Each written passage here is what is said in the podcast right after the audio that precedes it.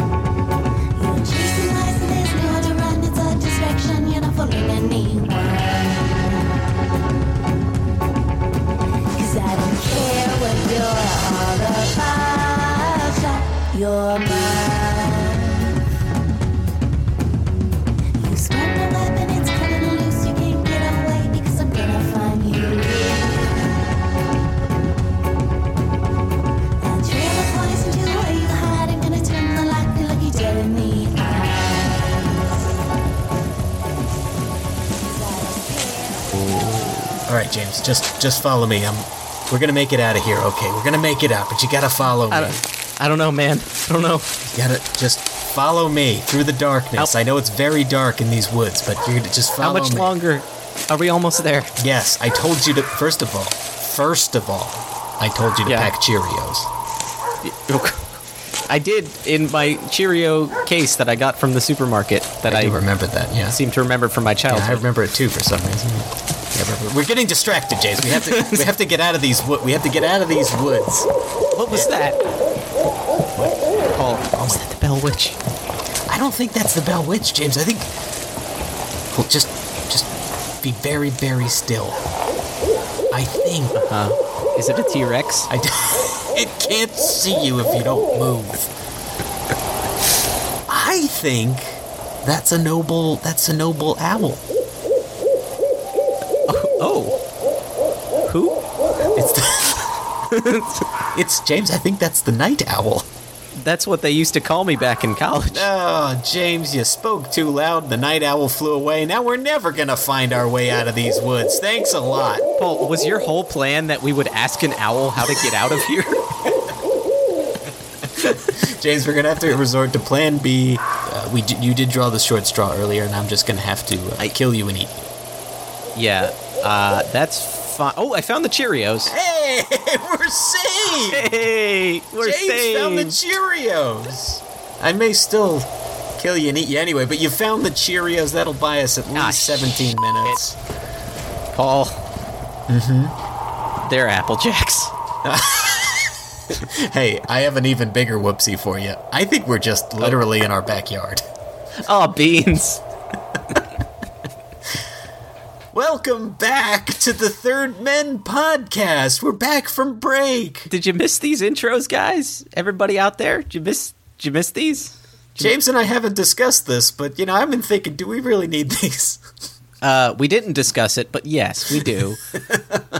Well, because without them, we wouldn't be warmed up. This is us warming up for you guys. yeah, that was. We do our warm ups in front of you. It's a special new kind of rehearsal called the the the actual Just show. the show. Just yeah, the, the show. show. Yeah. Just the, just the show. Think of these intros as the matinee performance. you yeah, know, which is, that- never as is- good. What is what does that mean? Is that a five o'clock showing?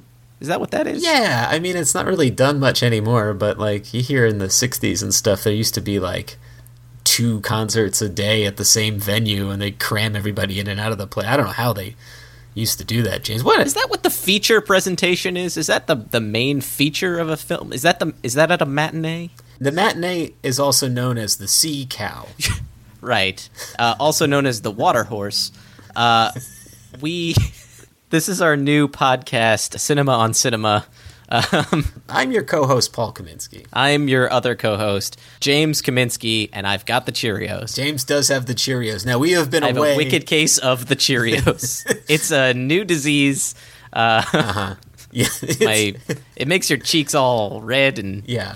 It's a lot like scurvy, but with Yeah. breakfast food at its core. with more honey.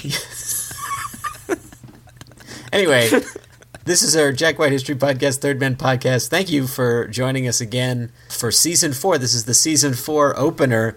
Despite what you hear next episode, which, again, as we're fond of saying, time is indeed a mm-hmm. flat circle, and we may be mm-hmm. acting next episode as if that is our first one back, but fear not, we are about to enter a fugue state in which we will completely forget we even did this intro. So don't Yeah. just if you're confused, so are you know, so are we. It's like we planned out that we would record the next one first and then didn't put that one first. But that's not the case. Um, no, it's certainly not. We did get lost in the woods, and that's yes, why we just plan we plan on having amnesia. Mm-hmm. You know, sometimes there's a season slump in a show. So in a sitcom, they'll occasionally have an amnesia episode, or you know, a series of seemingly endless uh, best ofs. Um, well, that's Oh, we're doing such a great job. Uh, as James intimated to you in a strange way, we thought we were going to be coming back with a different first episode and then an amazing interview, maybe the biggest interview of the history of this show. Just I thought you were going to say career, and I was going to say, Paul, this is no career. the most amazing thing happened. we met the night owl. Ms. Olivia Jean agreed to talk to us. yeah. What? Yeah, Wh- Why? we're just as surprised as you are. Um, We're a It- couple of doofuses who talk on some microphones, and uh, people keep saying they'll be on the show. Yeah, Olivia Jean has a new record that is out now. It's called Night Owl, and it is tremendous. We're big Olivia Jean fans on this show, and you know we reach out periodically to different folks just on the off chance they say yes. And Olivia Jean said yes, and we were so so thrilled. It was a wonderful, wonderful discussion. We did another tag team this time around. Yeah, because we planned it that way. We plan we planned the tag team, We planned it uh, like the amnesia. much like the Amnesia. Yes. yeah. We hope you enjoy this. She talked to us for a super long time. We had a great conversation. Very, very nice person and uh, super talented. We're big fans. So, anyway, everybody go pick up Night Owl if you want to be in the know for this discussion. It's available where fine records are sold uh, on Third Man Records, produced by Olivia Jean, and who also performs a great deal of the record, sometimes entire songs by herself. Yes. We were also uh, horrified to know that uh, Olivia Jean had heard a few episodes of our show, and you know, sometimes embarrassment can be very public. You know. Yeah. Sometimes it can be projected at you by the people you admire. Yes.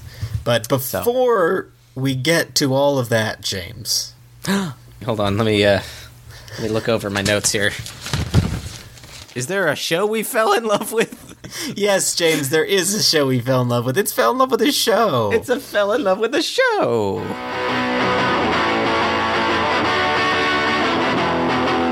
So, fell in love with the show is when we go and check out a Jack White themed show, Mm-hmm. some Third Man Records artist or Jack White himself, and we come back and tell you all about it. And we're going to talk about a fun show that you saw this summer. Yes, Paul. I went and saw the Raconteurs at the Anthem in Washington D.C. last week. Actually, last weekend.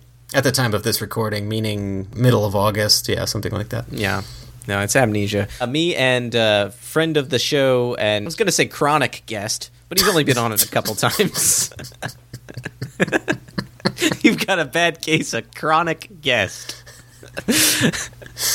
um, it goes well with your Cheerio. Me and a friend of the show, Mike Jositis, went to see the Raconteurs at the Anthem in Washington, D.C., along with a bunch of other people who are friends of the show. I wasn't able to meet up with them, but I know Tam Davis was there and a couple other folks. I drove on down to Washington. Our nation's capital. yeah. DC, that is, not the state. We didn't go right into the show. We actually got dinner first because we were all very hungry. Uh, we didn't really get there to be a part of the front row crowd. So we weren't really planning on that, which is fine because honestly, I'm very tired and uh, standing for multiple hours on end to be at the front was a bit daunting to me and Mike as well.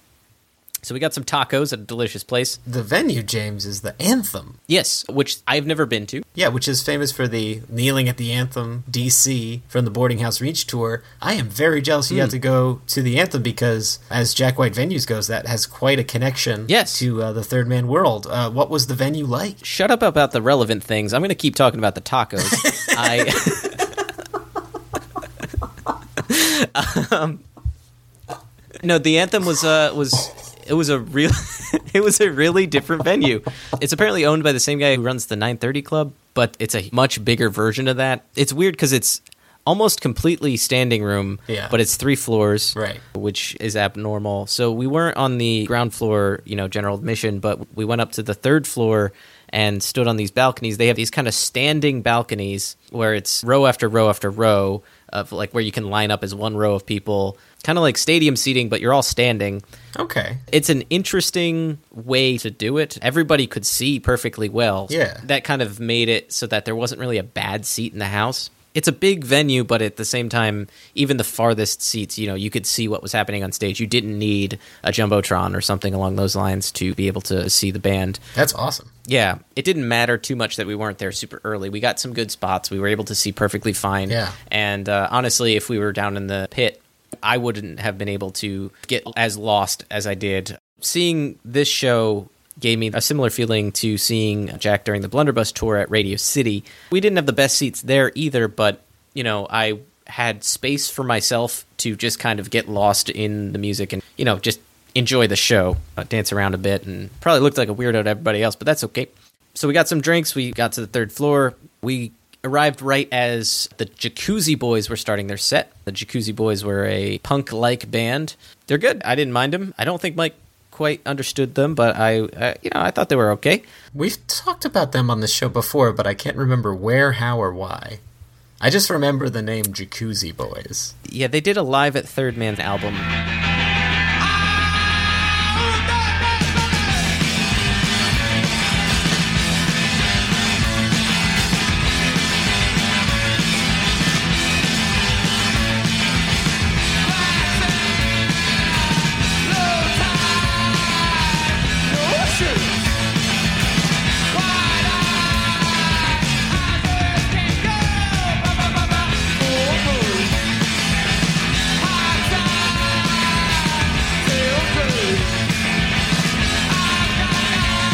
So when the Jacuzzi Boys were done with their set, the DJ started playing some music. I thought what was interesting, and somebody in the Thinking Persons group mentioned this as well.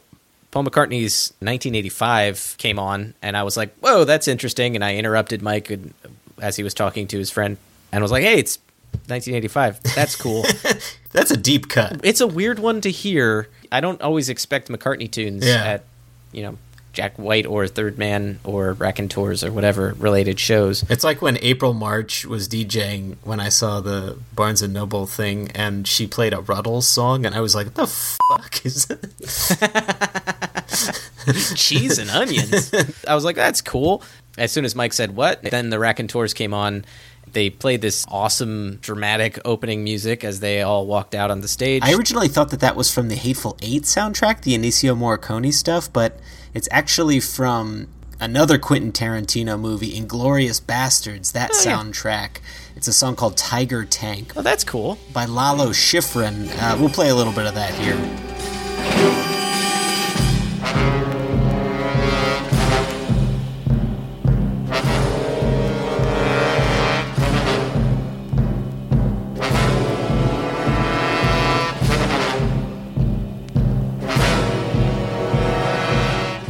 It really amps up the tension and drama on the stage while they're getting on. Mike had invited another person, one of his friends who had never heard a single Raconteur song, or Jack White for that matter, in his life. I mean, he heard Seven Nation Army, but he had never really paid any attention to it. So it was interesting seeing his take on it all. But the whole time I was trying to like put myself in his shoes. Like, what is this person getting out of this show? Like, what, how do I move my arms? Uh, what do I do? You know, what is this strange blue creature? yeah.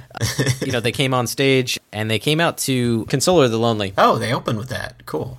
Yeah, which was really really cool to hear because I I was expecting them to open with you know Bored and Razed or Help a Stranger or something off the new album, Yeah. which made me happy because you know it's my favorite album by them. Moved on to Level, which again was shocked it wasn't a new song already. After Level, they did Bored and Razed, Yeah. but uh, yeah, it was a very consolers heavy set list. They did Consoler the Lonely, You Don't Understand Me, Top Yourself, Old Enough, Carolina Drama. So they did a lot. Yeah. Salute Your Solution. Good set list. Yeah. I remember like halfway through after already losing my voice, uh, I was thinking like this is the first time I've seen Jack White or Brendan or anything the way they used to be. It, Right. I mean, I hate saying it that way, but it's I like know. I got that feeling too.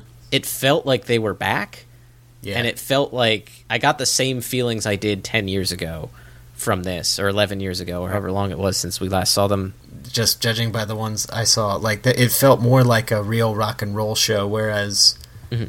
the Boarding House Reach tour, it was more like, "Hey, Jack's back," and that was more of the the forefront of the thinking, at least for me, anyway. And there was all these new things he was trying, and it was a lot to kind of take in. Yeah.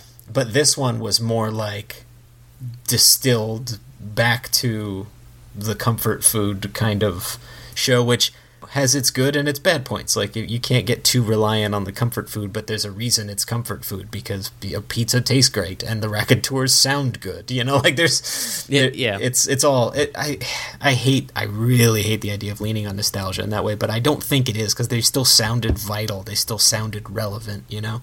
And he was bouncing off the walls. He, he Yeah. looks like he's, you know, happy and he's just, I don't know, he seems bouncier, smilier. Uh, everything Yes. about it seems fresh and They all look like they're having fun. Yeah. Yes, and it, and in turn, it made me have a little more fun. I, I haven't danced at a concert to every song and sang the lyrics to every song in God knows how long. Like even at the last Jack solo show, I was you know into it, but you know at a certain point, if I was tired, I'd just stop. But this is like I was tired and I could like I'm still singing and and dancing and doing, you know, uh, the whole time and.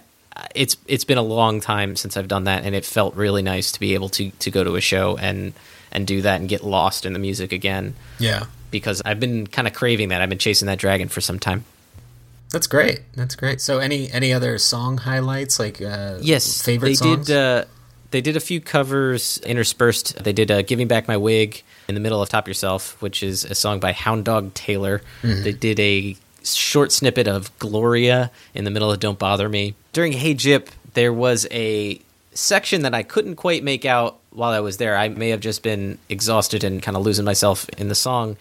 But I thought it was like another Donovan song that he was playing in the middle of Hey Gyp. I knew it wasn't Hey Gyp.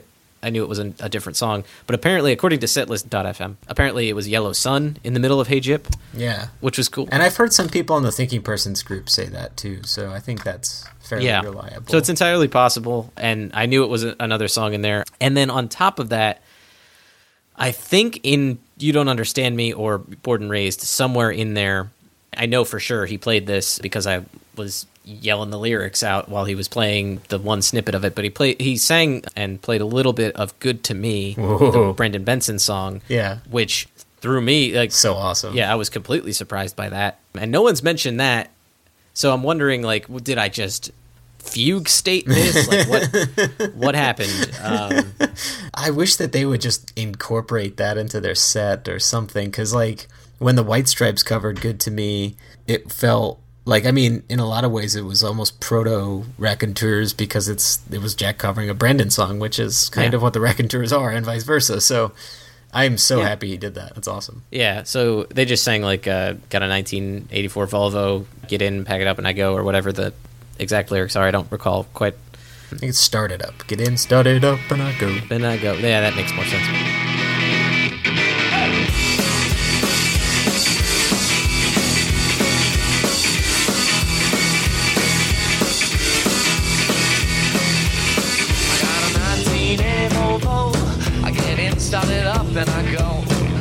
A vintage Cadillac, but it always gets me there and back. And it'll always be good to me, always be good to me, always be good to me. They sang like a couple lyrics and then went right back into the song. So that was really cool. I was really excited, and I was shouting at Mike the whole time, like, "This is good to me." And Mike's like, "What?" And just, uh, it's fine. Um, me and Mike were singing into each other's faces, and, and you know, during some days I don't feel like trying. Yeah. I put my arm around his shoulder and his around mine, and we were just shouting the uh, "I'm not dead yet" chorus at the end there. Yeah, yeah. That's great. That song is made for live performance in that way. Yes, a very cathartic to shout that, especially where we were in DC. I think Jack gets a kick out of playing DC. I was really, really hoping for thoughts and prayers Yeah. because of where we were. Because I, you know, you know, it's not completely political, but you know, the title's political. Yeah, yeah, yeah. We didn't get that at ours either. He's not playing it at like any. no. And Lillie Mae was at the one I was at, so I was like, that would have been, that would have been it. That would have been the moment. Yeah. But and Scarlett was That would have been great. anyway.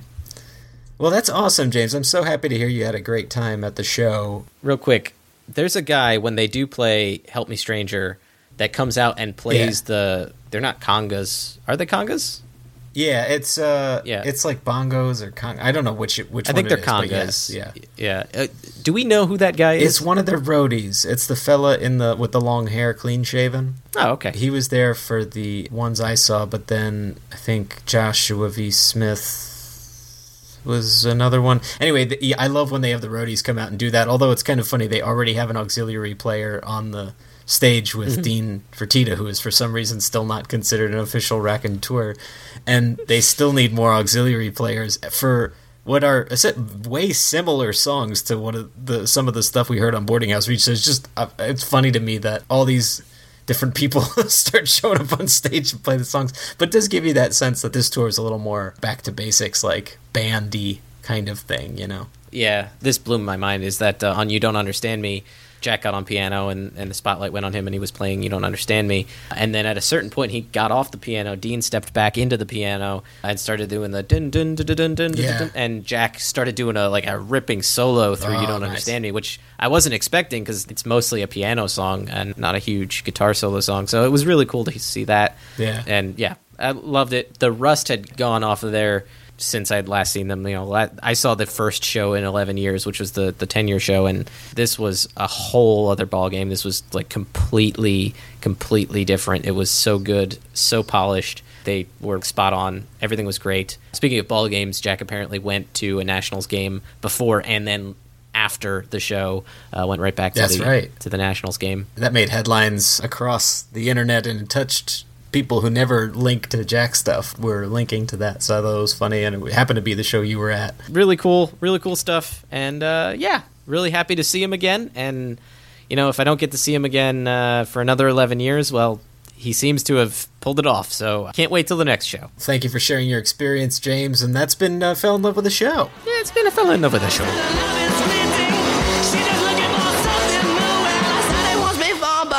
Repeating now. All right, James, what do you say we get into this Olivia Jean interview here? We're going to do a tag team style. I'm going to take the first half. You're going to take the second half. We're going to get in there. We're going to ask some questions. What do you say? I'm way into it, Paul. I'm so excited to talk to Olivia here. Uh, let's let's go, Paul. I'm tagging you in. Hit my hand. Hit my hand, Paul. Uh, can I? May I have some Cheerios first? yeah, they're Apple Jacks. Oh, that's right. Ah.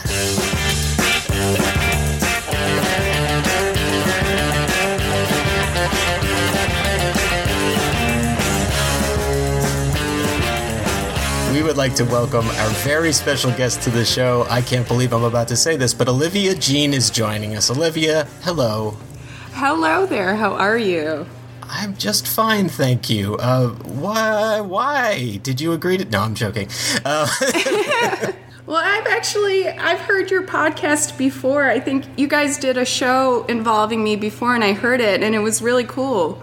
oh, Yeah. we did not realize you heard that one. Uh, I uh, I retroactively apologize for whatever it is we said. No, it was really cool. I liked it. Yeah. awesome. Well, we're big fans of yours, as James can attest later. I think we really got to know you first when we saw you perform in Maryland at the uh, Merriweather Post Pavilion opening for Jack on the Lazaretto tour. And that's when it sort of dawned on us. We're like, oh, yeah, she's from the Black Belles. And of course, we had known the Colbert single and some of that stuff, but we weren't following too closely at that time. Anyway, we've been huge fans ever since, and I am so happy to have new music from you. So thank you. Oh, thank you too. I'm really excited. It's Yeah. been way too long. Well, so let's start at the top here with just a little bit about you getting into music. We know you're a big surf rock fan, but what were some of your other early influences as you started out? Yeah, so um, besides surf music, I love punk music. My big sister introduced me to some punk that like a 12 year old wouldn't really be listening to, like Crass, Sure. Anti Flag, Uh-huh. and the such. So I had like uh, early influences from that kind of punk rock music. Also, garage rock from Detroit. Yeah. You know, the staples, the Dirt Bombs, the Gories, the White Stripes Sure. you know, all of those guys. So it's kind of a mixture of all of that. Um, so like surf, punk, and garage. It's funny, I can hear a lot of that in your sound even today, still swirling around. You were in such a prime spot during that influx of music. It seems like it would have been a pretty amazing time to be a music fan there, all these different venues and groups and all this stuff popping off. Did you get the sense that something special was happening in music at that place in that time?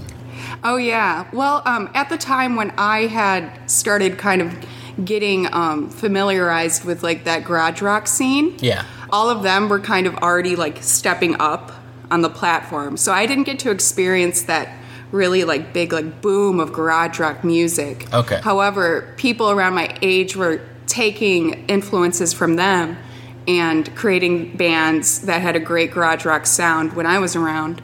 Actually, I did get to see the Dirt Bombs play right before Ben Blackwell moved to Nashville. It was his last show before moving to Nashville, the third man, which was kind of funny because Wow. I didn't know him at the time, um, which was cool. And then I also got into a lot of um, like the art punk bands that were circulating through Detroit when I was like a preteen. Like there's a band called Genders who are really cool.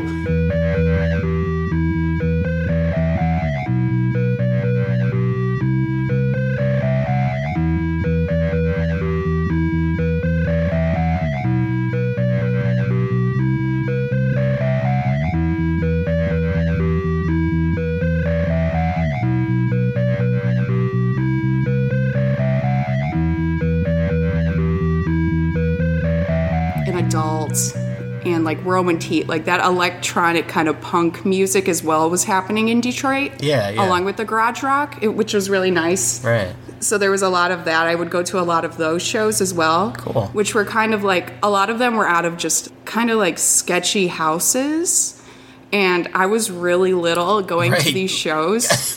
and yeah, so everyone's like, "Who are these? Why is this little kid here? They should probably not be here right now." Well, that's the vibe we get off of a lot of those those venues. Like the Gold Dollar was just a shack, and you know probably a, a drug den, and Yeah. etc. I mean, R.I.P. Yep. Um, but yeah, still to this day, those bands that I was listening to when I was that young are still my favorite bands. Right. You know, Right. I still am influenced by all of those guys. And I've been like really lucky to have met a lot of the people that I looked up to. Yeah. And um, yeah, it's just amazing. and got to work with too. I mean, Yeah. that's you know, James and I have often talked about like, wow, you you did it, like you lived the dream, like you you got out there, you got a mixtape in the right hands, and you did it. Yeah. I literally fell down when I got the call to go to Third Man. Well, I got two calls. The first one, I thought I was being pranked. And then the second call was the one where I realized that it was actually someone from Third Man, and it was Ben Swank. okay. And then the third call was Jack, and then I really believed that it was happening. yeah. And yeah, leave it to him to leave it to call number three. All right, I, I Yep. get it. so the tale goes for people who don't know. The tale goes that you dropped off a mixtape at a Dead Weather show, and James and I had like to try and piece together some interviews and things to try and nail down which show that was, and we think it was the 2009 show. I think at the Magic Stick. Was that um, right? Yeah, that's right. Yep. Okay, so good. I had actually heard about that show the night before. So I wasn't planning on going, Right. And if I didn't hear about that secret show, none of this would have happened. And thinking about that makes my stomach turn. It's like, oh, you know, it just all fell into place. And Yeah. and I've been working with them for 10 years, which a lot of people don't get to do that. They don't get to hang around a record label for that long. You know, they jump around Right. and stuff. But the third man like thing, they're such a family that they they stay connected to their artists throughout the years and support them. Yeah. You know, no matter where they go, which is really cool. So yeah. Yeah. Um, it's a. It is really a family from what we've gathered. Yeah, you know, hang out and have barbecues and play basketball, and it's just fun. It's like the best label to be on. no joke, no joke. It's uh-huh. it's a, like a family environment. It's really cool. Who's crushing it on the on the basketball court? Is like Fats Kaplan just dunking on everybody, or how's that working? Oh yeah, Fats Kaplan. You know, he's super dangerous out there. But no, for real, I would say it's definitely Ben Blackwell. He's like Really? He's like ten feet tall, and he's like comes out there, and I'm like, okay, I'm leaving the game, and just, yeah. the pros are coming. Well, that I find surprising and yet not. I feel like you'd be a very competitive man. I- I'm pretty good at defense. Sure. not gonna lie. All right. Well, we'll take your word for it. I get kind of sassy out there. Okay. oh, that's great. So yeah, so you handed out the tape, it got to Jack, and then you got the call, and then you you were in. yep, I got a call from Jack, and he said he asked if I wanted to fly to Nashville Yeah. and uh, do a session. And so the flight was booked pretty quickly after that. It was just all a big whirlwind of madness. Sure. Went down to Nashville, I brought my guitar, had no idea what was going on, and uh, went into the studio and we recorded some of the music from that demo tape that I had given him. Right. Yeah. Which wound up on the Black Belles album, right? Yes, yes. A lot of those songs are from that demo, actually. And there are a few songs from that demo on my new record. Whoa. really? Yeah, because I don't want to waste them. Oh, well, shit. well, that's that's, that's You know? awesome. That's it, did any make it onto Bathtub Love Killings too? Have you been sprinkling them throughout? Yeah, they. Yeah, actually, a couple of them did go on to Bathtub Love Killings. Some of my songs that didn't work well with the Black Belles, Yeah. went on to my solo record. I gotcha. Okay. Yeah, Well, I'm going to leave most of the Black Belles conversation for James because he's a big Black Belles fan. But there is one thing I've been dying to ask you: is do you keep in touch with the other former Black Belles, and what's Lil Boo up to these days?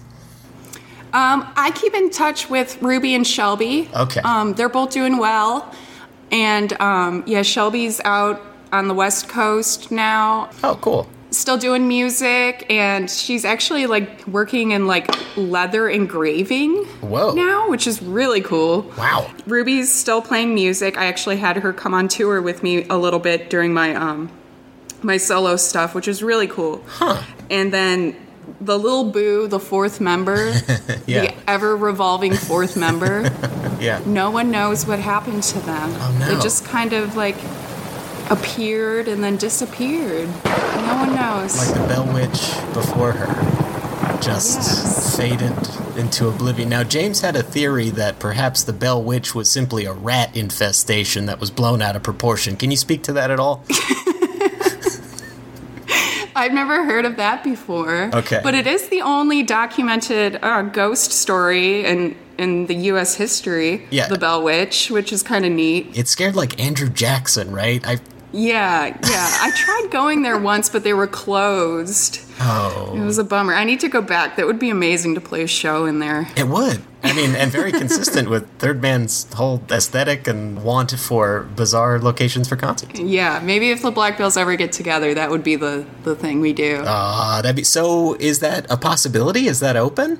Um, I hope so one day. I really do. Um, we've we haven't talked about it, but it's really nice that people are still complimenting the Black Belles and saying like, "When's another Black Belles record gonna come out?" and stuff. Right. It's really nice, and I think we'd be into it, but there are no plans yet. Sure. Okay. Okay. Fair You enough. know, I really miss that dynamic. It was so nice being in that band with those girls. It was all of us had so much in common, and it was a chemistry that I think happens like once in a lifetime. You know what I mean? Right. Yeah. Like the perfect chemistry of a band. Huh. Yeah. It always seemed like you were the centerpiece of it, but The difference between the sound just sonically is distinct, I would say, between the two projects. I don't know if that's a result of the other band members' input or more of like what your general aesthetic was as a band, but when you were approaching each project, was a frame of mind one of the things that was different about each of them? Like, how, how would you describe the difference between,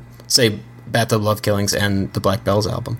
Well, with the Black Belles, we wanted to stay true to kind of the aesthetic, but also stay true to kind of like that pop punk kind of sound. Yeah. But still keep it darker. So we used a lot of distortion. We were really loud, Yeah. so loud. All we had were big muffs on stage. That's the only pedal we wanted. Uh-huh. Yeah, right. so it was very loud. Um, we were very minimal. Mm-hmm. Yeah, it just kind of happened that way. All of our styles collectively kind of it turned into this kind of like darker pop punk thing. Yeah. And then for my own solo stuff, I wanted to go a little bit less dark.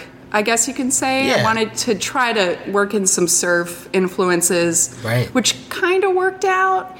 But I think that the surf thing is more, um, it's more apparent in my new record. Yes. Yes. Absolutely. Yeah. Well, before we jump to the new record, I just had one question I wanted to ask you about Bathtub Love Killings. My favorite song on that record is After the Storm. I love that track because I thought, and I don't know if this was what you were thinking when you wrote it, but there's a line in there catch yourself daydreaming about violence because you're not used to the silence of camaraderie.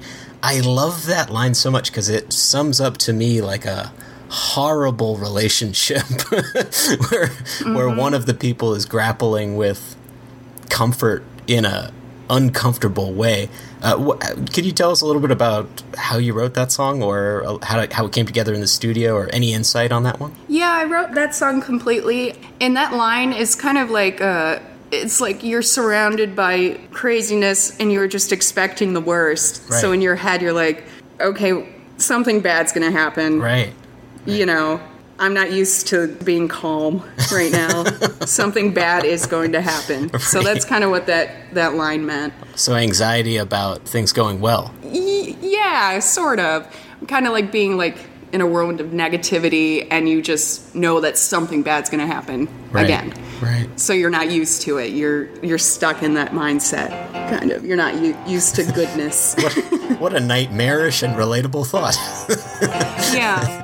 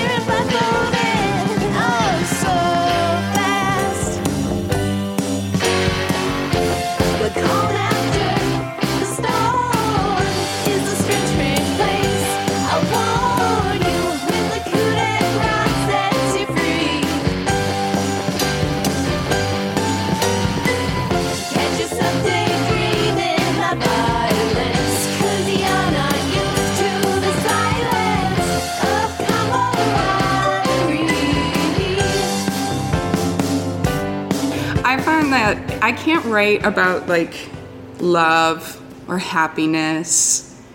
It just doesn't get my blood pumping, you know. Yeah. It's usually uh, revenge, anger, Sure. sadness, loneliness. but it's usually set to such a bright melody, which is what I love about your music. I don't know, I find something similar in Margo Price's music, where she talks a lot about horrible shit, but it's all in a major key, and it gives you that little silver lining just subliminally a little bit. Do you think about that when you're writing these songs about juxtaposing. lyric with a maybe a brighter melody? Um, actually, No, it just kind of comes naturally to me. Usually, what I do is I re- I like to record music first and then lyrics afterwards. Yeah. So I don't really pair the music to the words. Sure. It kind of comes together after everything's finished because Right. I I started out doing instrumental music and I loved like writing instrumental music. So I'll do that and then I'll add in lyrics later. Okay. And so usually it's not intentional Right. that it's like sad lyrics paired with pop music, but I do like that. I do like that it ends up being that. It's funny that your inclination for music tends to be so sunny, and then your inclination for lyric tends to be so, like, not sad, but it embraces those darker feelings. Yeah, like writing lyrics, that's what gets me going. That's like Right. that's when I really want to sit down and vent. You know, it's like you're having a bad day. You want to sit down and vent about it. Yeah. And uh, that's the time when I'm most inspired to write words. Sure. I think my main takeaway from this interview is that I would make a wonderful psychologist. Yeah. That'll be $30, please. Oh no. Can I give you a free record? Yes, you can and always will be able to, please. And thank you. All right, cool. It's a deal.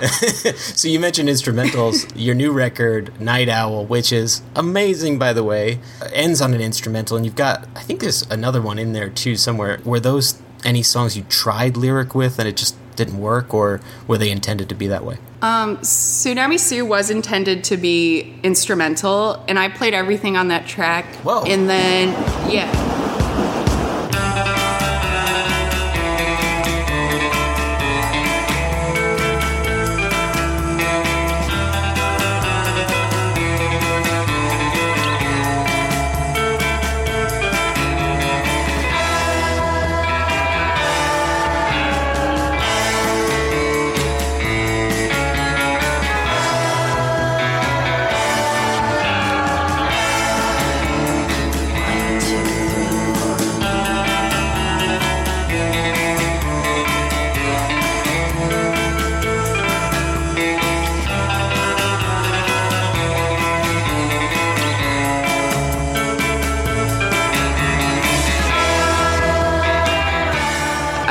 Everything on that one.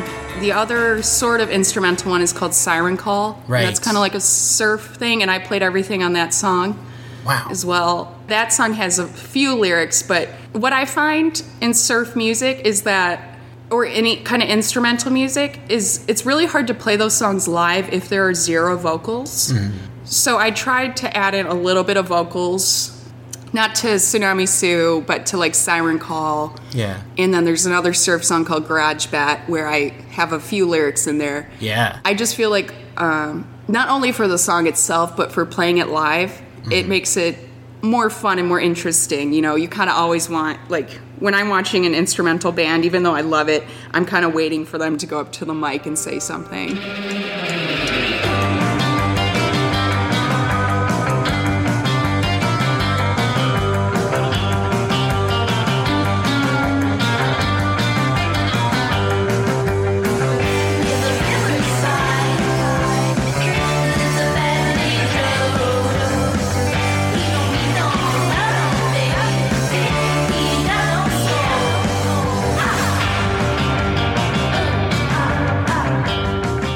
Pleasure of seeing you with your band last year. I think a year, Facebook reminded me, a year ago this weekend. I think I heard a couple songs on this record. Were you trying a few of those out on the road? Yes, actually, we were playing a few of the new songs on the road. Yeah. Kind of getting a reaction, which was a good idea because it was really exciting because people seemed to dig the songs.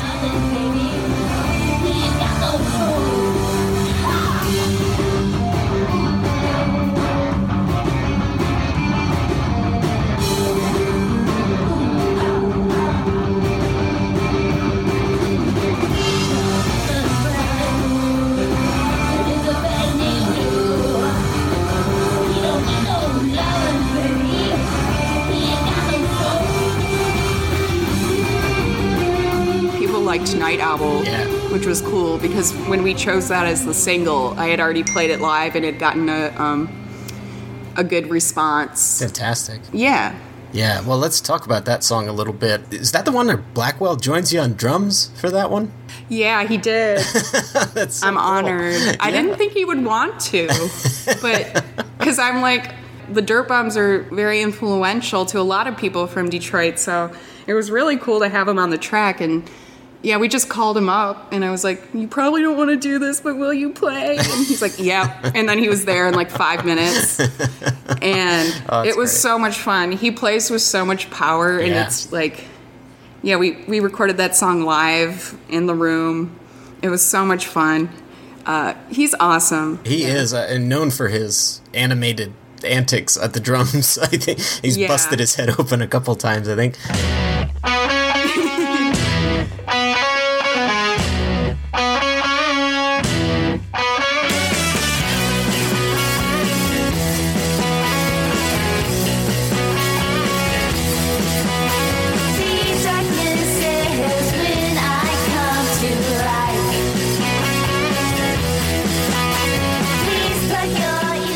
Speaking of those sessions, we know this album's been in the works for a little while. Could you give us a little bit of an elaboration on uh, some of the different periods in which you were recording, or were you sort of just chipping away over time?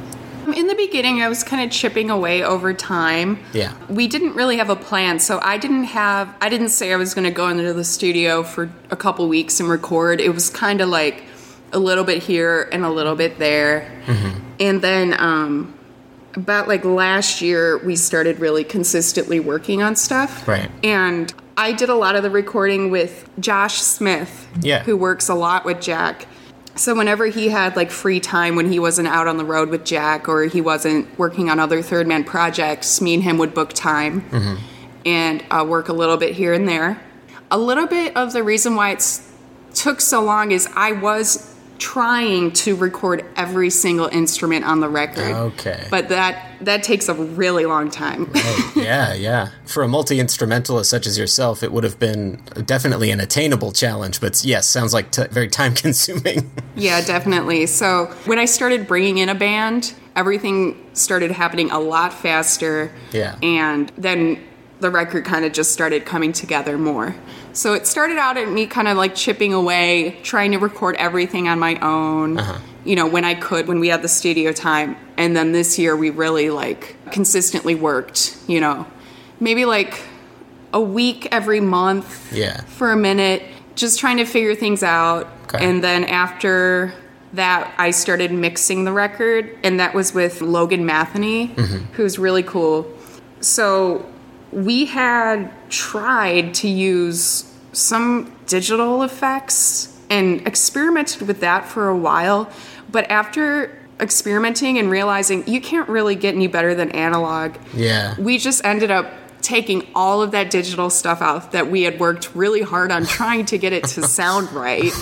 And that took a lot of time as well. And we're like, we could have saved so much time if we would have just gone analog, you know? It's funny you say that. I, I caught what I perceived to be some remnants of something like that, but were they all stripped out? Like you just. Man, we we stripped like all of them out, and that was kind of a like almost like a last minute thing. It's like because we had spent so much time trying to get these to sound a certain way, and then we're like, okay, it's just not there. Right.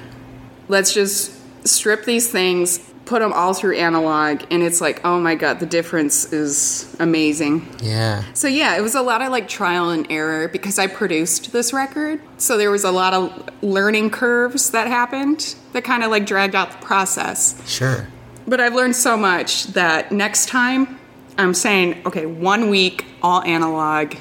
That's it. You know? I've learned a lot. I've learned a ton. Wow. And a lot of that is thanks to like Josh Smith and Logan Matheny for really helping me because it's my first time producing a record. Yeah. So a lot of the time I was learning and they were very patient. Very patient. Wow, you would never know it's your first time around. It sounds so consistent, just sonically speaking, like eh, just as good, if not better than Bathtub Love Killings in that regard. So, At the time of the recording of this interview, we don't actually have physical copies of the album, so I couldn't see the credits, but that's amazing! That's so cool. Congratulations. Thank you very much. Thank you so much. It's been a really good experience, a great learning experience.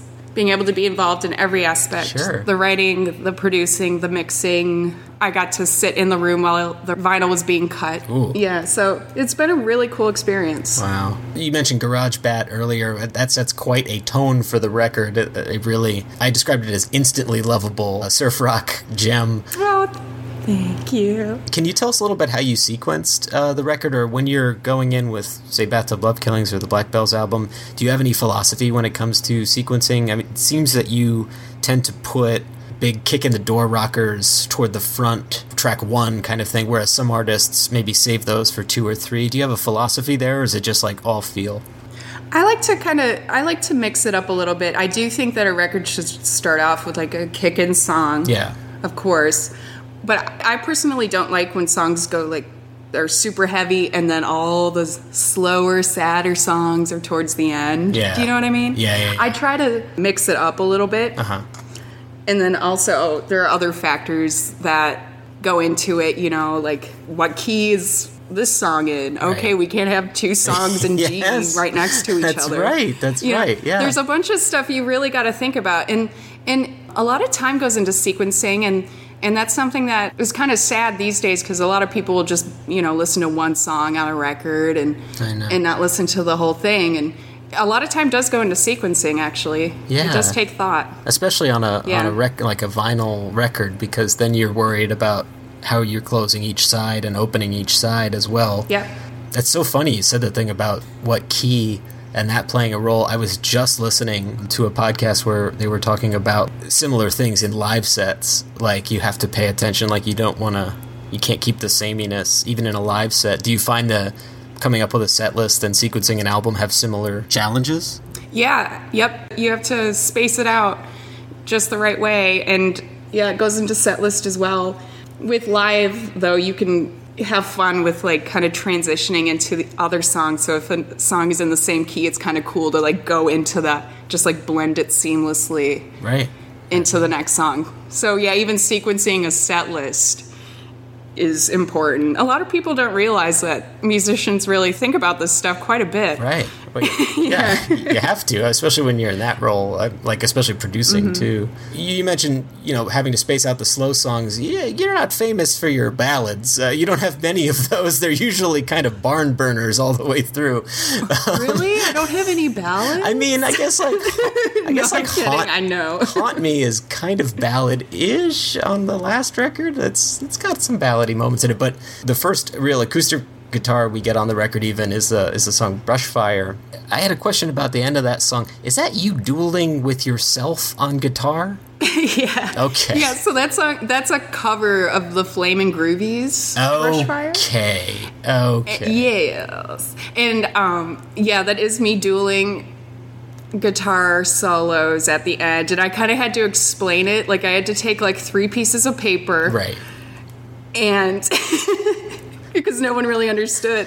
I'm like, okay, so Oh, yeah. this piece of paper is one solo.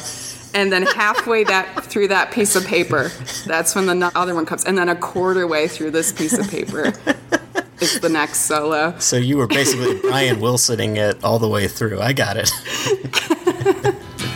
Yeah, yeah. I love playing that that song. I was working my way through Kansas on a dollar and a boyish grin when I fell into fortune with the help of the demon gin. Well, my mind simply left my body as I drowned in a pea green fen, and it goes by the name of Dottie. Dottie, won't you do it again? She said, I don't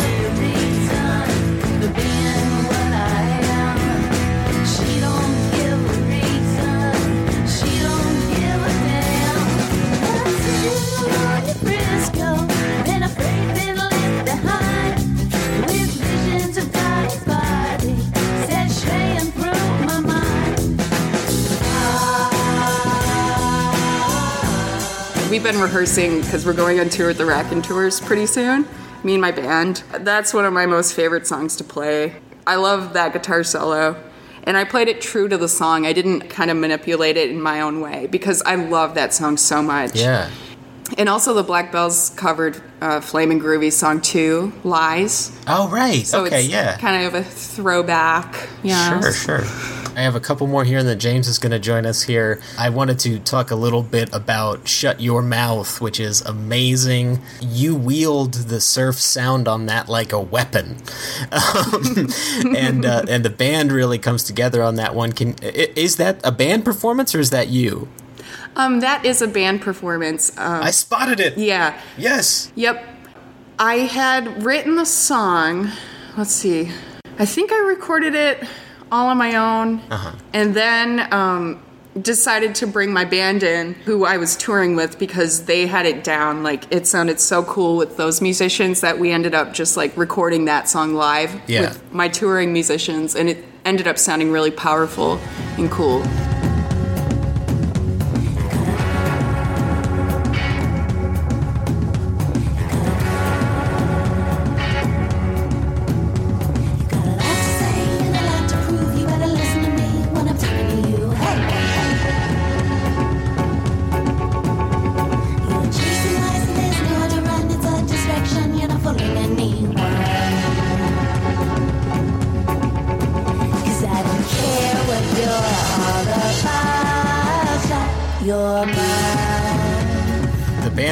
Super tight, and that's been your touring group for a little while now, right? Over a little over a year. Uh, yeah, I've had a, f- a few different members over the year, but yeah, I've worked with some great musicians here in Nashville. I mean, I'm really lucky.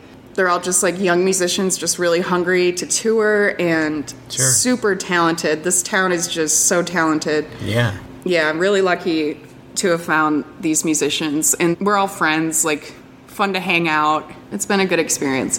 I think recording like Shut Your Mouth with those people live made the song so much better, like sounding. Yeah, it, it feels like you're going to war together on that one. Yes, sir, we certainly are. yes. so the song Into, that one, I guess, you know, listening to it, I got the impression that you were wrestling with like indecision or second guessing. I was wondering if it was maybe even a reflection on life in the music industry. So I guess my question on this one is twofold. Is that at all what this song is about, or if not, what is it about? And can you tell us a little bit about what it's been like navigating the music industry? Because it's a tricky journey from what we gather. Well, you're really good at analyzing lyrics because that is what it's about.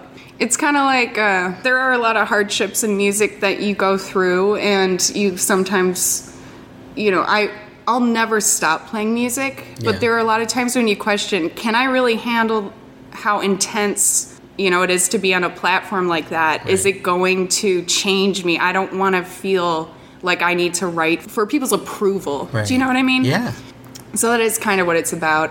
So yeah, good job, man. Hey, well, that'll that'll be another thirty dollars, please. Thank you. Dang it! I'm trying to buy some guitar pedals for tour, man.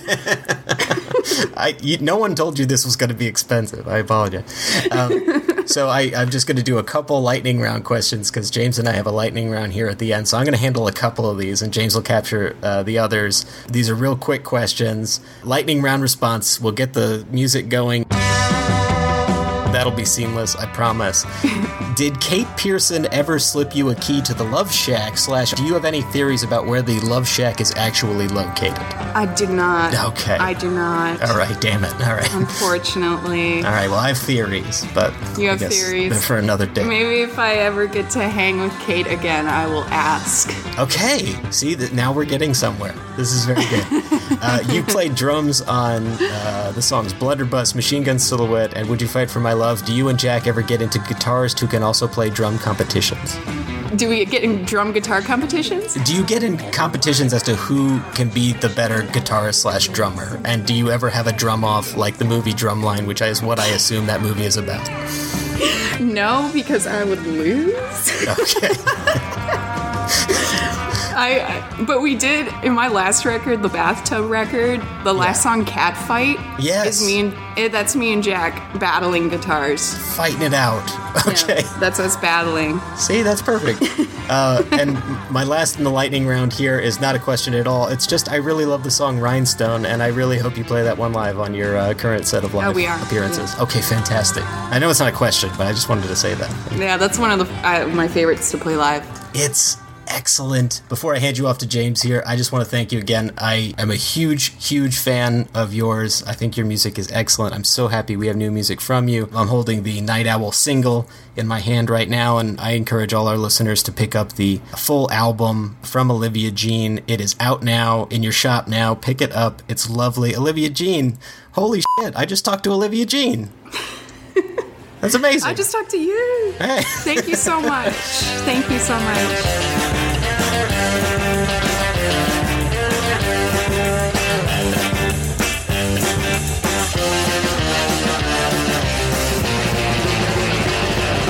Tagging in here. As you can hear, I sound almost identical to Paul. It confuses many of our listeners. I apologize. I'm James. Hi, Olivia, Jean, Hi, James. actual real rock star. Thank you for being on the show. Hi. we have been fans of yours forever and by forever i mean since we like have been diving into third man records uh, your single with stephen colbert was actually the first non jack white headlining 45 i've ever bought in my entire life was the black belles single and we fell in love like with the music instantly Oh, thank you. That was so much fun, man. One of the best things ever to happen to me.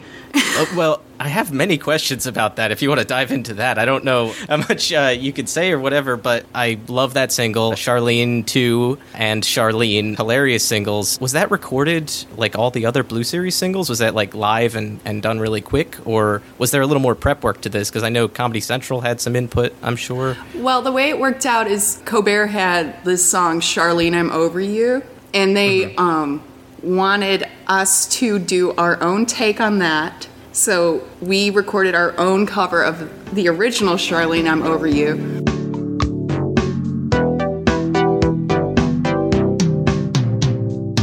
Every time I see you, I think of you. Every time I'm near you, I think of you. I think of you when I dream of you, when I'm taking pictures of you.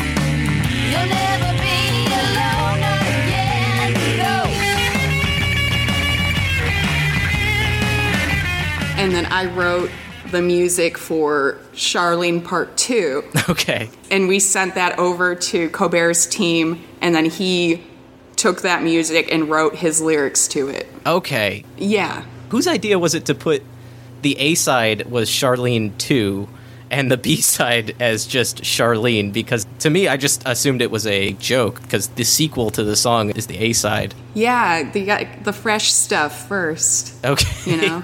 yeah. Because everybody knows the story of Charlene. That's a classic Colbert. Oh, yeah. You know, everyone knows that. So they want to know what happened next. And then you go backwards. That and Bears Are the Enemy. Yeah. Those are the two. oh, man. I missed that show. And if you haven't seen the Colbert Charlene I'm Over You video, watch it. It is hilarious and it makes me cry every time.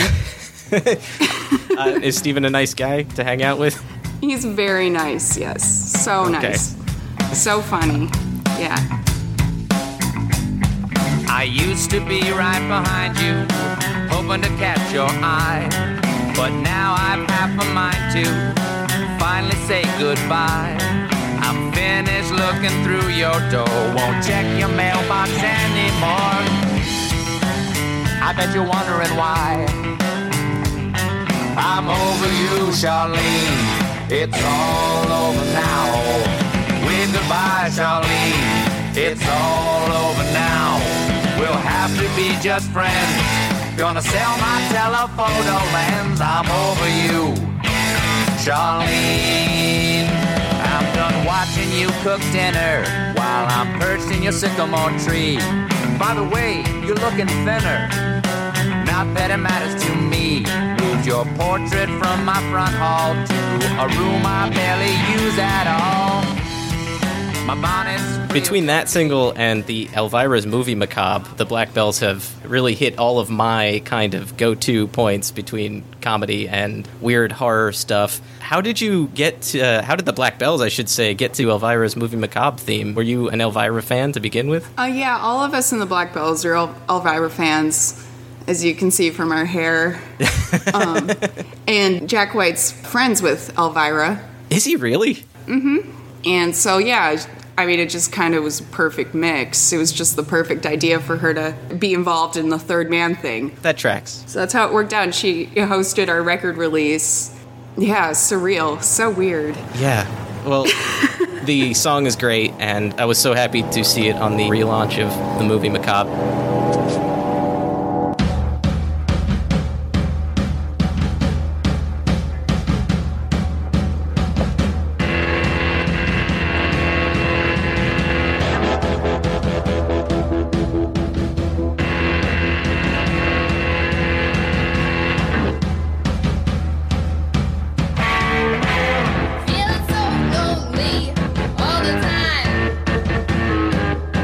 Diving into the Black Belle stuff because I know Paul covered a lot of the new album, which is Night Owl, by the way, and it is fantastic.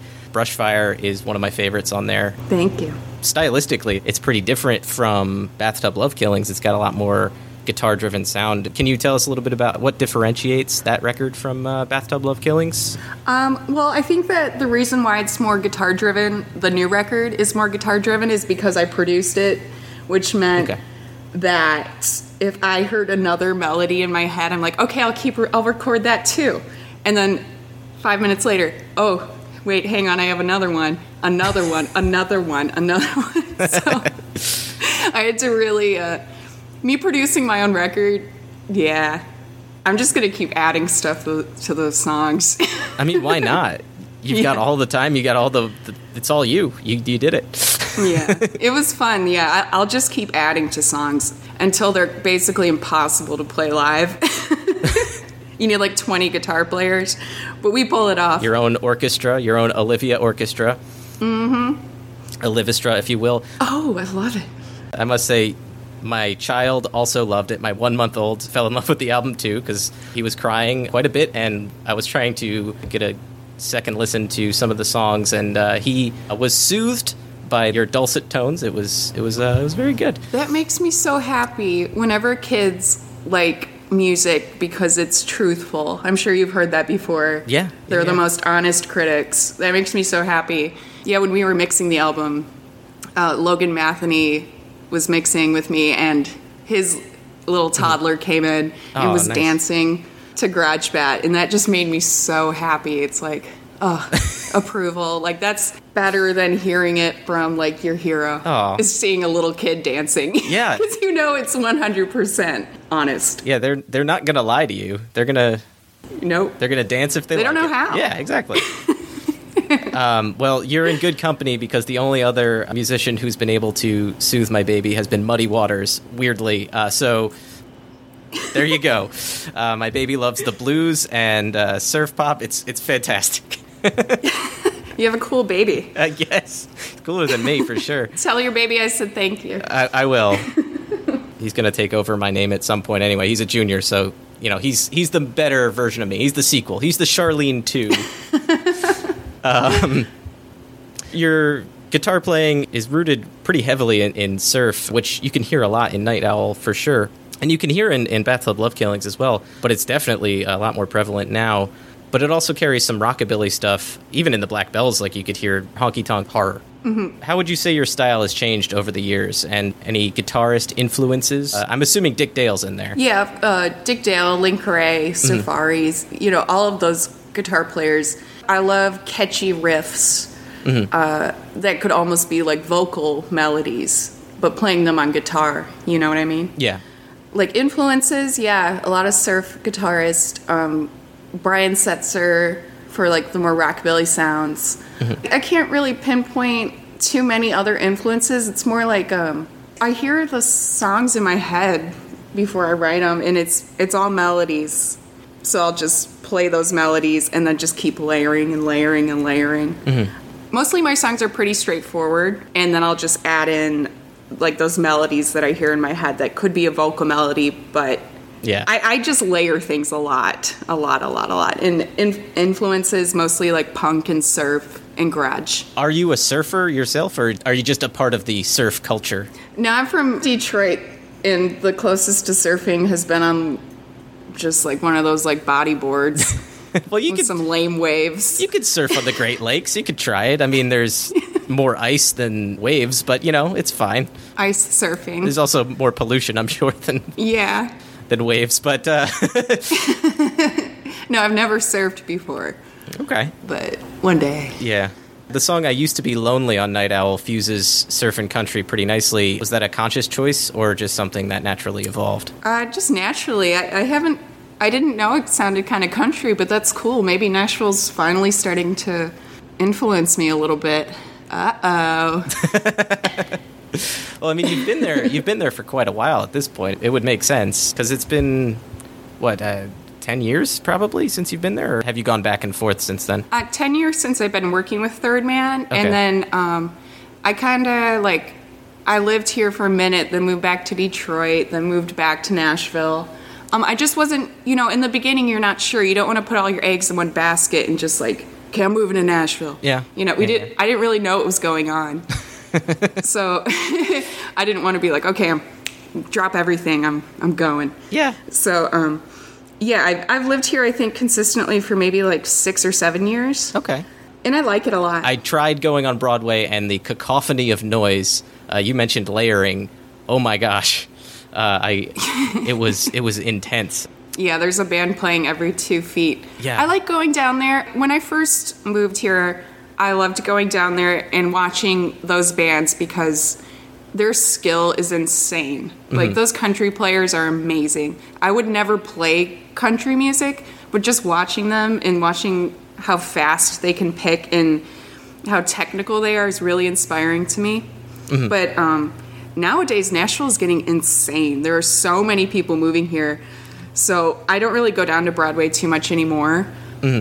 But when I do, it's fun. It's funny. Yeah, it's just chaos down there. Yeah. But uh, even if you don't like country, just like going and watching those bands on Broadway is so inspiring. Yeah, it was pretty intense over there. If you get through all the bridesmaid mobiles Yeah. and screaming people, A lot of which is still kind of funny. A lot of woos and a lot of 90s slash 2000s music being bumped right behind your, your vehicle. yes. I got screamed at quite a bit. uh, with the Black Belles, the Dead Weather were a stylistic forerunner for them in a lot of ways, or at least in terms of third man artists. Did you find that the aesthetic kind of was a natural fit into into that environment? Um, we didn't really think about that. We didn't really think about that at all. Okay. Um, it just kind of had been naturally. Uh, they weren't trying to stay within any kind of theme. Stylistically, it just happened. You know. Yeah.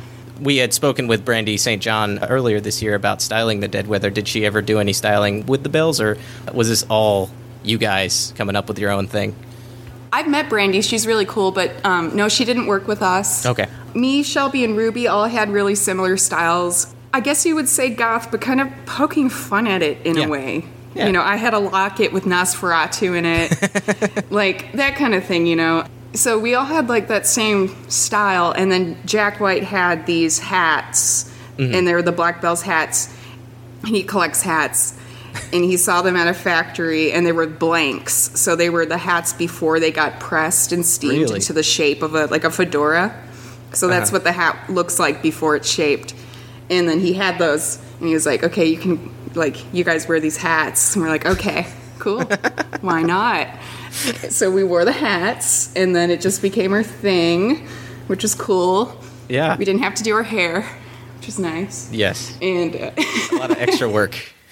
yeah, and then um, when we were in the studio, the whole like with the I guess we had like a witch theme, which was nice. Um, there was a broom in the studio, and I said, and I took the broom and I said we should be witches, Okay. and it just happened.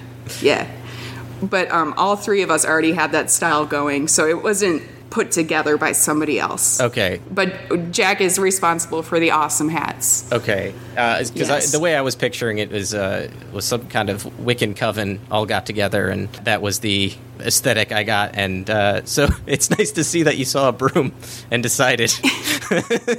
And it wasn't even a creepy broom. It was like a bright red, just like lame broom. oh man! Anyway, Uh, that's how it happened. see, so yeah, uh, mysterious and dark, isn't it? I mean, a modern.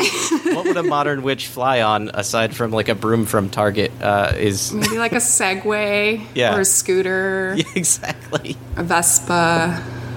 Yeah, a Roomba. Yeah, it's constantly bumping into other objects. It doesn't fly. You're still on a regular Roomba, but it's yeah, Let's say Roomba. Yeah. yeah.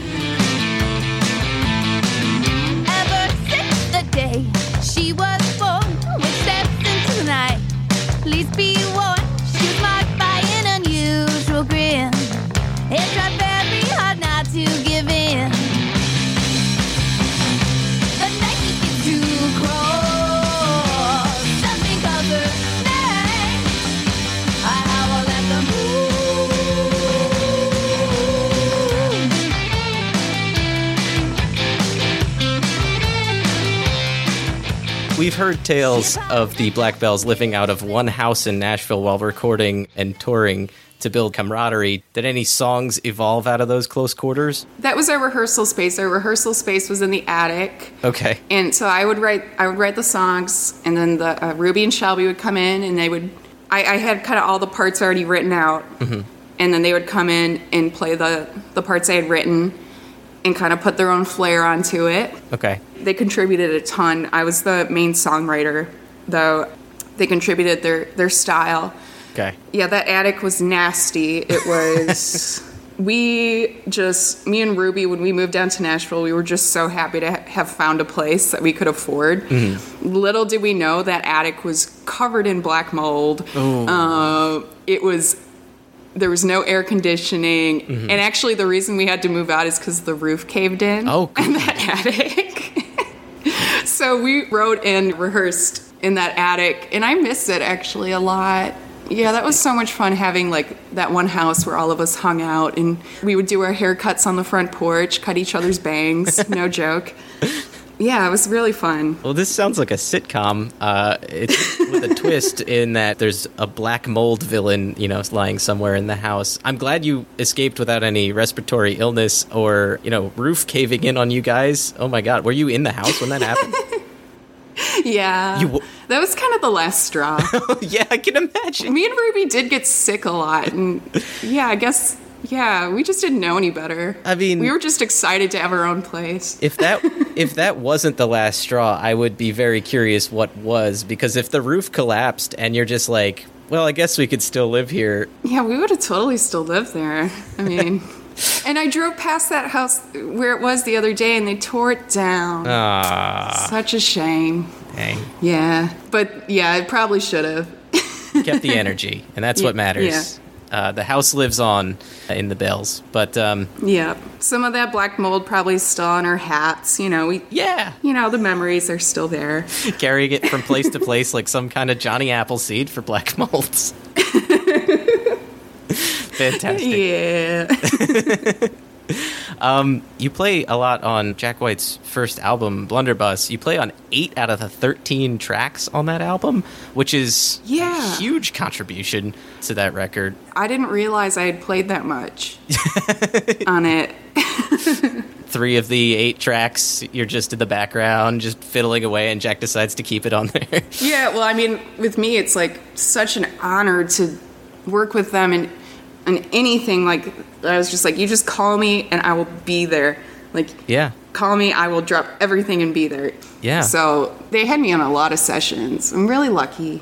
Well, that album is a career highlight. A lot of people consider it one of his best, and your work is partly responsible for that. It's some great stuff on there. Any fun memories of those sessions that you can share? Uh, I'm assuming no roofs collapsed during those sessions, but No, unfortunately, they're not as cool as we are. and not, you know, not as dangerous. yeah. Uh, I did bring a little black mold. just, just to, you know, to give a touch of home. You know. Yeah. Yeah. No, but um, I guess like the most interesting experience, it was the. Do you know Blues on Two Trees? Oh yeah, The B side to I'm Shakin'. one of me and Paul's favorites. Yes. Yeah, mine too. I love it. That was a really fun experience because what Jack wanted, he didn't know what he wanted the percussion to sound like or the sounds to sound like. He mm-hmm. had us all take a random instrument, and I think there were like 10 of us. I don't even remember. There were a lot. And we were all in a circle, okay? Mm-hmm. We were all like facing each other in a circle. Okay. And we would go one by one, like say, like I would play one note on my instrument. Next person next to me plays something. Next person. And then go around the circle and everyone just keep randomly playing something something didn't have to make any sense towards Wow. you know the music. So we were all in a circle with different instruments, just kind of like experimenting with sounds. That was really cool. Trees stand still, they don't move, you see. That's more commitment than you'll get from me. So quit pretending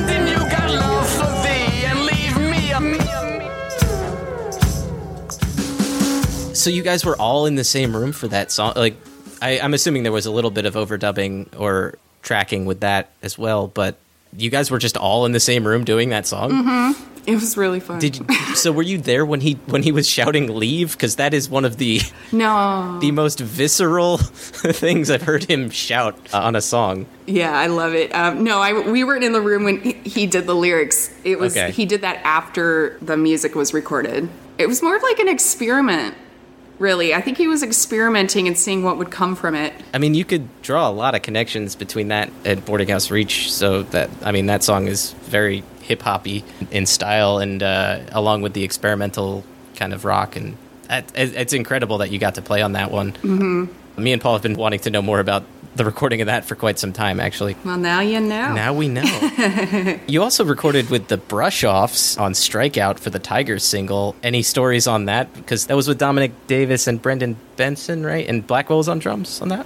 Uh huh. Yeah, the Detroiters. Yeah. Um, so I was, when I tune my guitar, I'll play a scale, like do, do, do, do, do, uh-huh. do, do. So I was just tuning my guitar, and then I played the scale and then Brendan was like, "Oh, that's cool. Let's use that." and so then we kind of built the song off of the off of that, and it became something else. Um, wow. Yeah. that is awesome.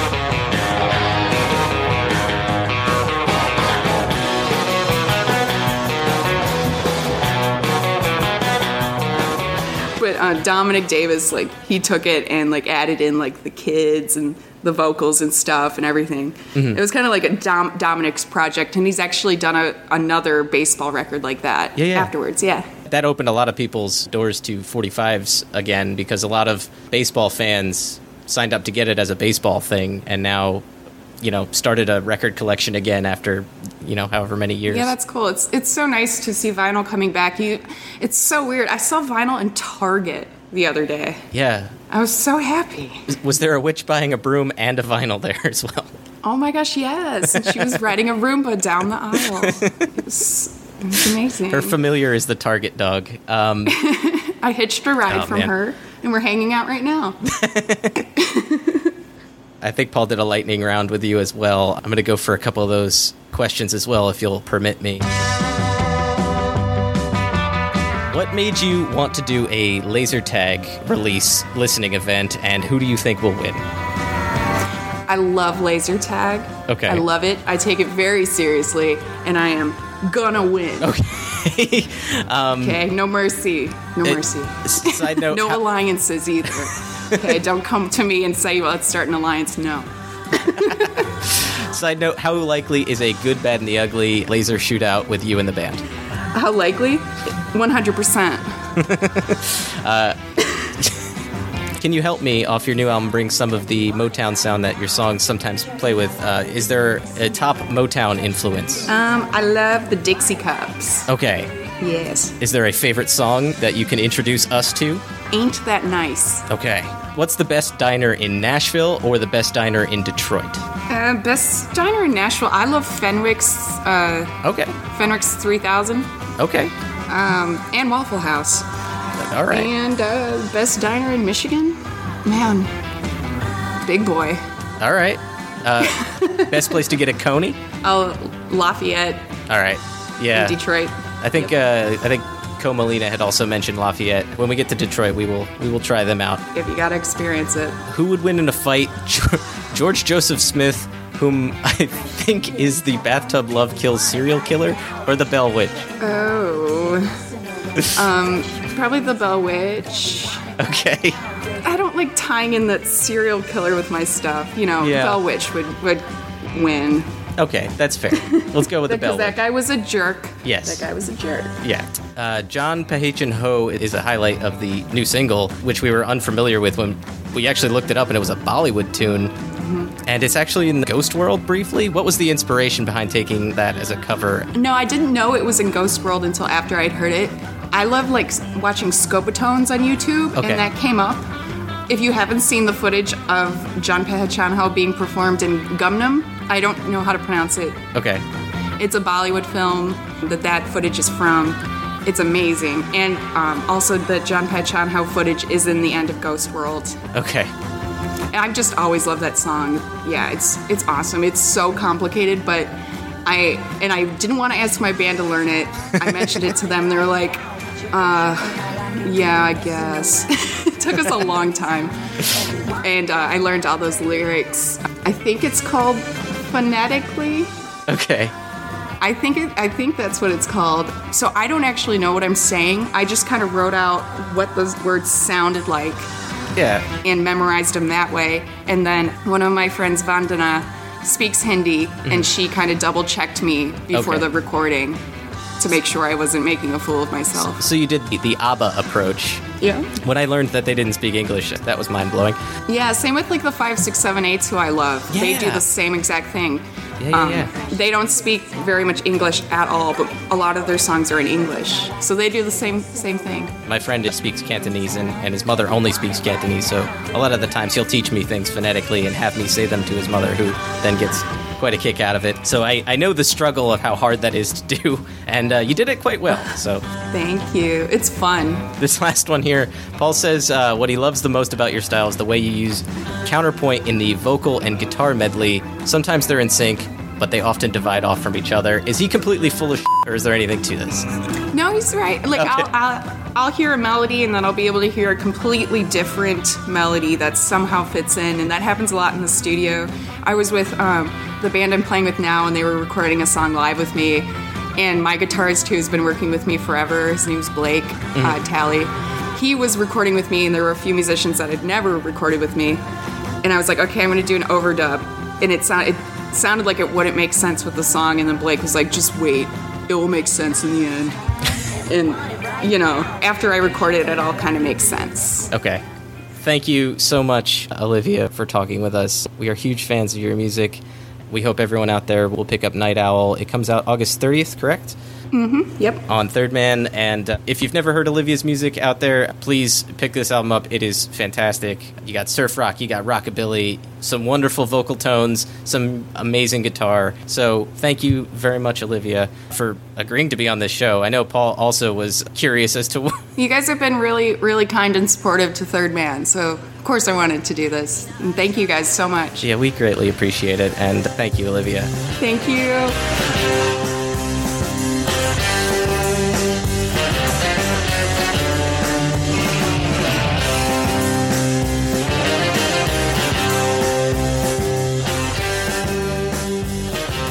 All right, James, that was a lovely interview with Olivia Jean. We'd like to thank Olivia for joining us on the show. Seriously, it was a thrill and honor, all of that stuff.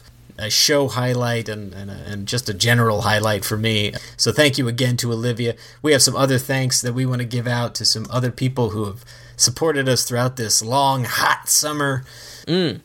We'll do an all Twitter edition this time. Some listeners have been interacting with us on Twitter. We have Craig Gropp, or at Craig Gropp. We have uh, Andrew Diggs, or at Andy Diggs. Thank you, Andrew. We have Sarah Cockler, or at Sarah Cockler. Thank you. We have Keegan Matheson, or at Keegan Matheson 2. Let's see, KCPKC2. Oh, we've thanked him. Vera Maxmiuk, Jeff Bezos. Wazlowski. Oh. We have Jill Bader, O, Sheila White. Thank you all on Twitter for interacting with us. Uh, if you would like to get a shout out on the show, that's simple. You can just interact with us on any of their various social media platforms, which we'll get into in a moment. But James, I think there are a couple regular listeners we might want to be thanking. Yeah, we'll just thank a couple of them here. We'd like to thank Ben the Beer Man Blues Carnes. We'd like to thank Kyle Butterball Ledford. We got Nick Langford, Lang You Up from the Heavens, Stu Cat, Stu Driver. We got Luke Sinclair, Luke Me Over Closely, Joe Shaken All Over. Yvette Wilkins, Wilkin on Sunshine, Tam Davis, Callie Durga, the third person in spirit every week.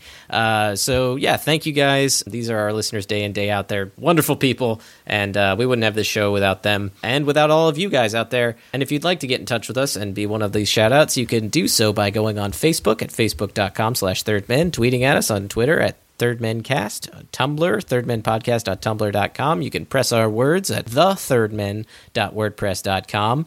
Email us uh, at uh, thirdmenpodcast at gmail.com. You can pip on down to Pippa, which hosts our show.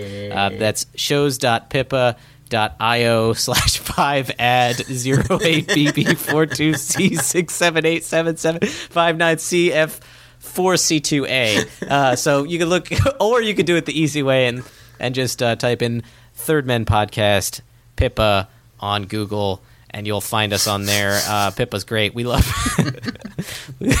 we love Pippa. Uh, I romantically love Pippa. Paul has been uh, hurt by Pippa in the past, but still won't stop loving Pippa. Uh, we are all Pippa fans. So yeah, Pip on down to Pippa, and you can find us on YouTube. YouTube, YouTube. Just uh, you can go to youtube.com slash c slash the third man podcast. We finally have enough subscribers to make a custom URL, Paul. That's very exciting to me because uh, they have a minimum amount of subscribers to get a custom URL. So that's great. Thank you guys. You guys came. We out- did it. We did the bare minimum. we did we did it. We got a web address, and you guys came out in force and, and started subscribing. And thank you guys so much. We we really appreciate it. Just in time for me to stop uploading, so that's great. Also, please rate, review, and subscribe on uh, iTunes or you know wherever there's a an option to do that. It it really helps us coming back strong here, season four. We want to continue bringing these shows to you, and one of the best ways to do it is to keep growing our listenership. And you've grown a lot in the last year, and we're really excited about that. But please rate, review, and subscribe. It does really help. We read all of them, and we appreciate all of them. Why don't you jump on the listenership, Paul? Everybody, you got. Oh, I thought you were going to like say a new listenership. a, a new contest for people to get stuff. No, No. no, you're not. Okay, that's fine. No, No, just we're jumping on the listenership. it was just a pun.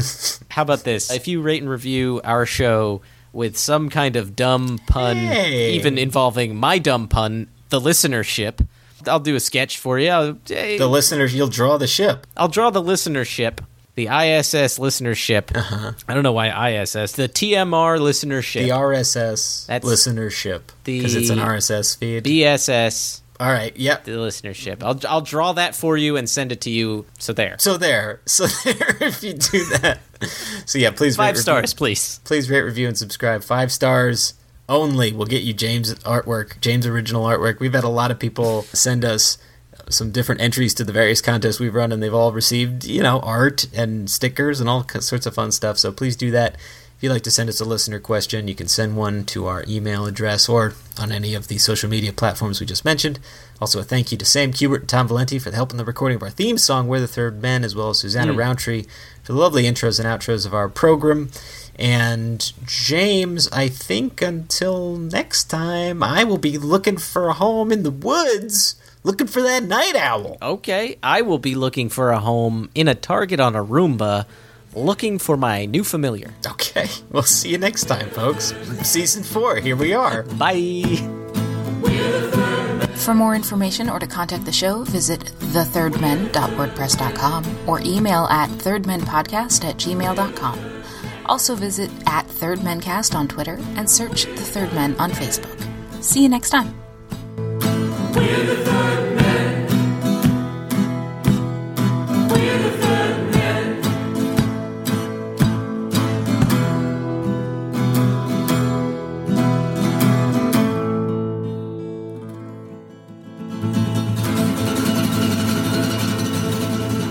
I feel like if we keep, uh, and we have said this, uh, I think on each of our audio s- separately, uh, we keep saying, "Why did you do this?" I think Olivia's going to start to think, "Why did I do this?" Because it's it's starting to seem like she shouldn't have done this. Which she will most certainly find out after she listens to this.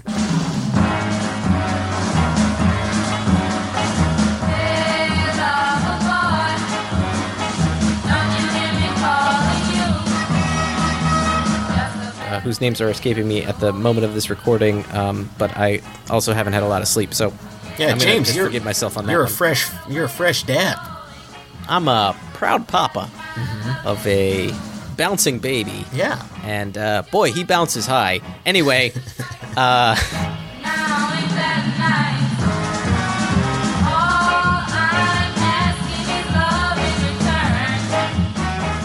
So the other side of this, which is also really super fun, is I have a one-year-old who is off crying on the other side of this door, and uh, James is a month, one-month-year-old. So this is going to be just a bunch of juggling. It's going to be awesome. Love it. Love it.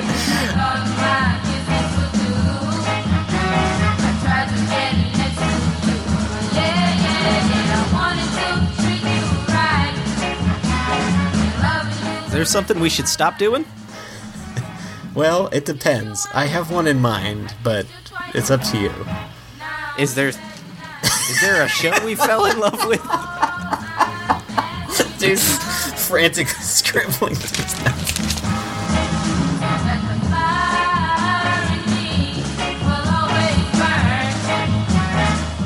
Do that because that is insane and amazing, and I love it so much. And I have no idea how it's going to turn out, but I'm excited. it's laser tag. It's going to turn out great. Are you- it's Yes. going to be a blast. I need to get a GoPro for my forehead. exactly. Yeah. Record the whole thing. and uh, I, I anticipate you being on a Roomba the entire time. So, uh, Absolutely. Yeah. I wouldn't do it any other way. okay.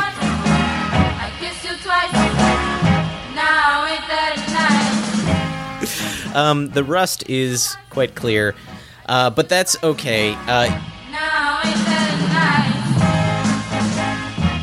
nice? I and that embarrasses me a great deal.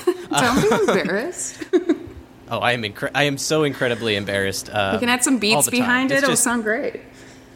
Okay. Yeah. Well, yeah. We'll make it a trap remix. It'll be fantastic. Um,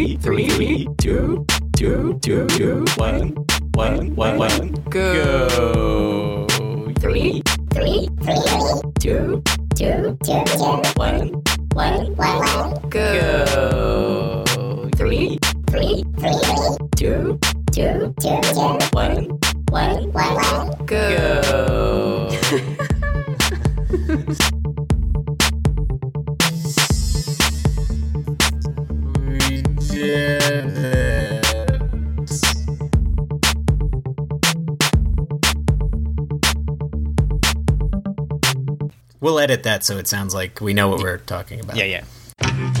I'm Paul Kaminsky, I'm James Kaminsky. And I'm Wayne Kaminsky. and we bring you the Kaminsky family of podcasts Yesterday and Today and the Third Men podcast. You might know me from one of those dumb voices I do, or my dad from his better show than ours. Wow. And we're here to tell you about some cool merchandise you can pick up for the shows. As we mentioned in each episode, we do not in any way profit from these shows whatsoever, but to break even on some expenses, we have put up some cool merch that you can pick up to help support the show. yes, some fun apparel, things you can put on yourself. Are we going to be selling Marks and Spence underwear? Don't worry, we will. You can head to our social media pages. That's facebook.com slash yesterday and today podcast or facebook.com slash third men. Or you could head to society6.com slash Kaminsky Family Podcast. That's society, the number six, dot com slash K A M I N S K I Family Podcasts. Yeah, keep our lights on. I'm in the dark. Dad, any words of wisdom? Hello? The lights just went out. Guys, we need your help. Buy stuff. Perhaps a coffee mug that you can enjoy a beverage out of while listening to our shows. and if you haven't got yours, please send forth in and get a free one. All right. Thank you, Dad. All right. We'll see you on the podcast, folks. Bye. It's audio. You can't see me. For God's sake.